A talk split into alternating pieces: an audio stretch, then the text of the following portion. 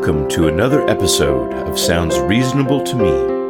This podcast is created and produced by IamReasonable.com, and I'm your host, CJ Sand. In this week's episode, we're going to take a look at being needed. We'll start with a quote from Edith Pargeter, the author most recognizable by her pen name, Ellis Peters. She was the author of the Brother Cadfael Mysteries. The quote goes like this To be needed and to fill that need is the greatest privilege in life. Do you want to feel good about yourself and the life you've chosen? Do you really want happiness and fulfillment in that life? Well, then my advice to you would be to not go out and buy a lot of expensive things or spend a lot of money on big holidays. Don't throw yourself into a career where making lots of money is the only goal. You want to feel good about yourself? Put yourself in a position of being needed by others, having other people counting and depending on you. Give yourself a good reason to get out of bed every morning. Create an environment where you make a positive difference in other people's lives. It's a lot of responsibility, and it can be a little overwhelming at times. But I believe it's the only path towards true happiness and fulfillment in your life. Here's an example from my life.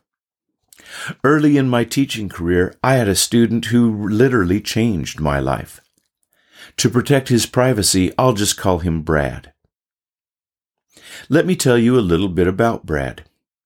When he was my student, he was just 16 years old and an average high school student. Long hair, rock and roll t-shirt, okay grades, and he hung around with kind of a rough crowd down in the smoking area. Despite this background and going against what a lot of his friends said was cool, he was in my choir because Brad loved to sing. He was in the concert choir's junior year, and then he had auditioned to be in my jazz choir for the senior year. He just barely made it through auditions. In fact, he was the last guy to make the cut. Well, summer came, and in July I was reading the local newspaper, and there was a story about a terrible accident involving two teenagers and a loaded handgun. Evidently, they had been playing around with it, thinking it was unloaded. Tragically, one boy was shot right through the eyes, permanently blinding him. The injured boy was my student, Brad. Well, the week before school started that fall, I was in my office getting things ready for the new school year, and I heard a strange tapping noise coming from the classroom. I came out and found Brad, with his dark glasses and white cane, tapping the wall with his cane, and pacing off the school so that he'd know how many steps it took to get from one place to another.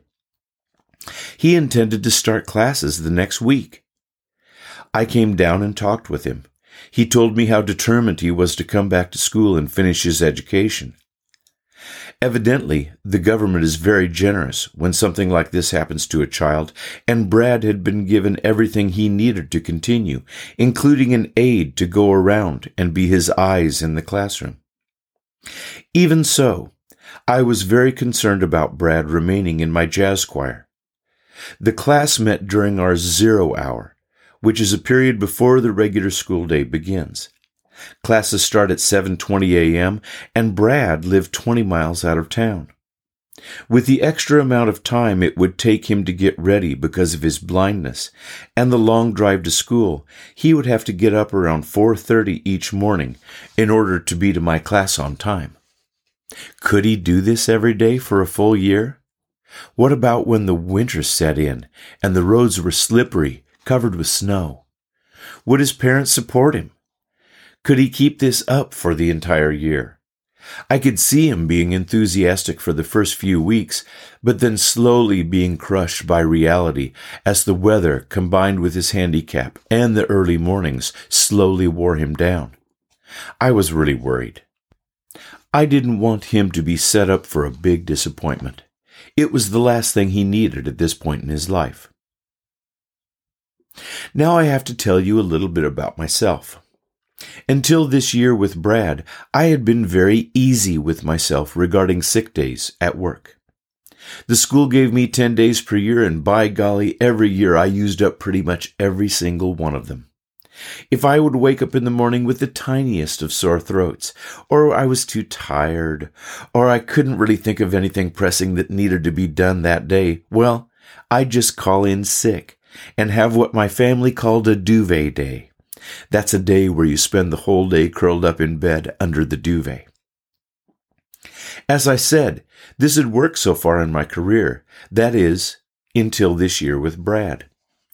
It was about the third week of school, and I woke up with a little sore throat, like almost everyone does almost every day. And I went to grab the phone to call in sick. Suddenly, I got this funny feeling in my stomach, and I put the phone down. In my mind's eye, I could see Brad, already up for an hour and a half, slowly getting ready to make the long drive to come to my class. Could I stay in bed, let him do all that work, just to show up to find my classroom door locked? I couldn't. I gave out one of my deep, cleansing sighs, pulled myself out of bed, and I went to work. And this started to become a habit. I would wake up all ready to call in for my duvet day, and then I just couldn't bring myself to do it because I didn't want to let Brad down. I'd suck it up and I'd go to work. To make a long story short, both Brad and I had nearly perfect attendance that year for the first time in either of our lives. Funny enough, at the end of the year, when I told him about his positive influence on me and how my habits had changed because of him, he leaned in close and said, Dude, we should have talked. The only reason I showed up every day was because I didn't want to let you down. I knew how concerned you were. I just couldn't stay in bed. We both laughed. So I guess the moral of the story goes back to the quote To be needed and to fill that need is the greatest privilege in life.